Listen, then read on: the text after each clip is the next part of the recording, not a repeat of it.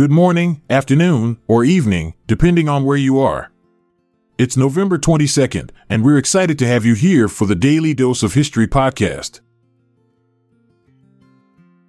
Let's discuss some significant historical events that occurred on this day. On November 22, 498, a significant event took place in the history of the Catholic Church. Following the death of Pope Anastasius II, two individuals, Symmachus and Laurentius, were elected as popes. Symmachus was elected in the Lateran Palace, the official residence of the popes, while Laurentius was elected in the Santa Maria Maggiore, one of the major basilicas in Rome. This event marked a period of division and controversy within the church, as both popes claimed legitimacy and support from different factions. The dual papacy lasted for several years, causing a schism within the church until a resolution was reached in 506. On November 22, 845, an important historical event took place known as the Battle of Ballon near Redon. This battle marked the victory of the first Duke of Brittany, Nominoe, over the Frankish king Charles the Bald. Nominoe, a powerful Breton leader, led his forces against the Franks in an attempt to secure independence for Brittany. The battle was fought fiercely, with both sides displaying great military prowess. Ultimately, Nominoe emerged triumphant, dealing a significant blow to Frankish authority in the region. This victory solidified Nominoe's position as the first Duke of Brittany and laid the foundation for the future independence and autonomy of the Breton people.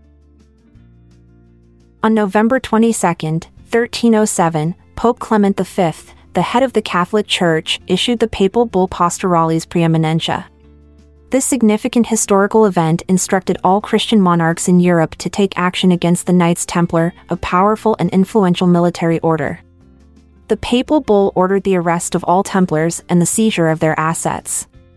This action was taken due to growing suspicions and accusations of heresy, corruption, and other misconduct within the order. The Templars, who were once revered and respected, faced a rapid downfall as a result of this papal decree, leading to their eventual dissolution. On November 22, 1574, the Spanish navigator Juan Fernandez stumbled upon a group of islands located off the coast of Chile, which are now famously known as the Juan Fernandez Islands.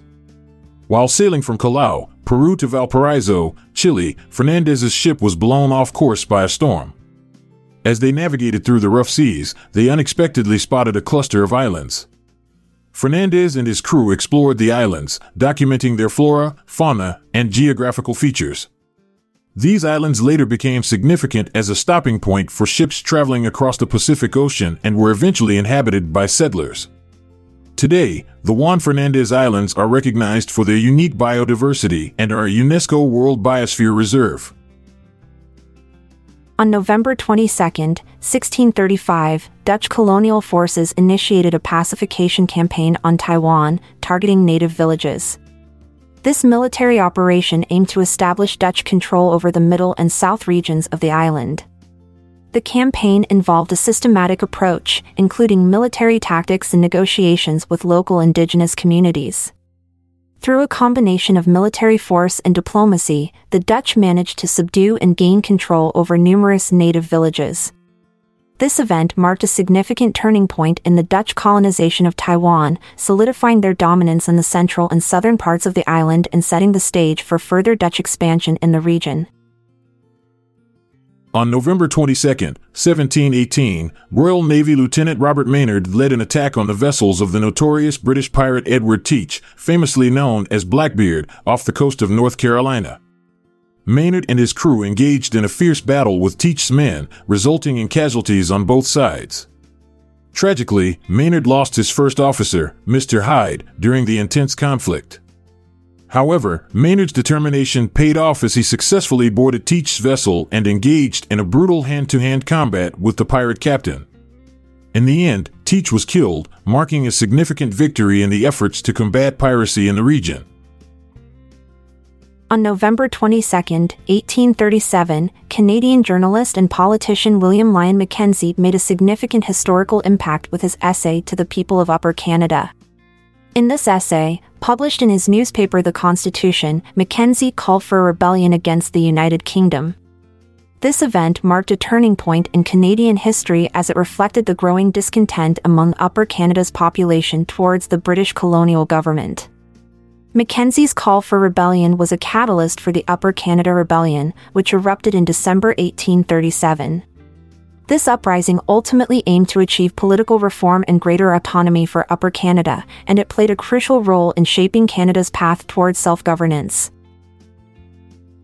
On November 22, 1869, a significant historical event took place in Dumbarton, Scotland, with the launch of the clipper ship Cutty Sark.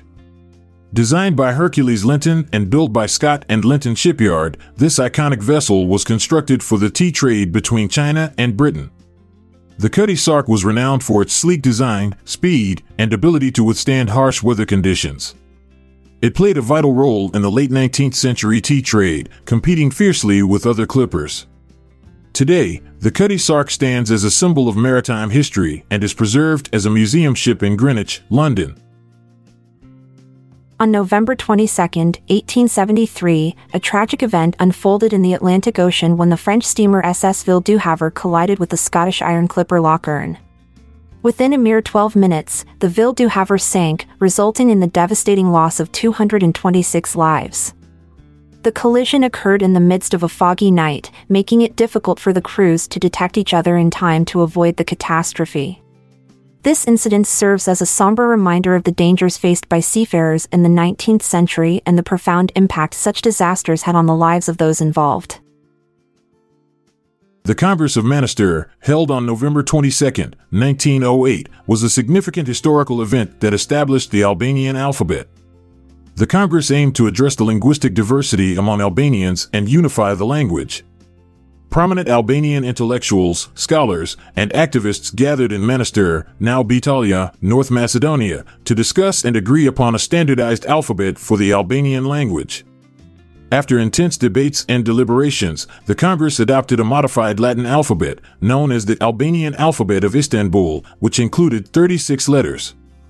This decision played a crucial role in the cultural and national awakening of Albanians, fostering a sense of unity and identity among them. On November 22, 1935, a significant historical event took place with the inauguration of the China Clipper, marking the first commercial trans-Pacific air service. This pioneering flight connected Alameda, California, to Manila, Philippines, and opened up new possibilities for international travel and trade. The China Clipper, a large seaplane, embarked on this groundbreaking journey, covering a distance of approximately 8,000 miles over the Pacific Ocean.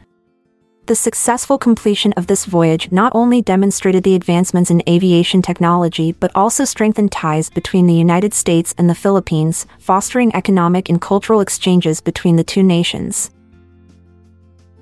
We appreciate you tuning in for today's episode. If you found it informative, please consider sharing it with your loved ones. I'm Amalia Dupre. And I'm Montgomery Jones. Farewell until tomorrow. Have a good one wherever you are. This episode is produced by Classic Studios. See the show notes page for sources and credits. Check out our other podcasts in our network at klassicstudios.com.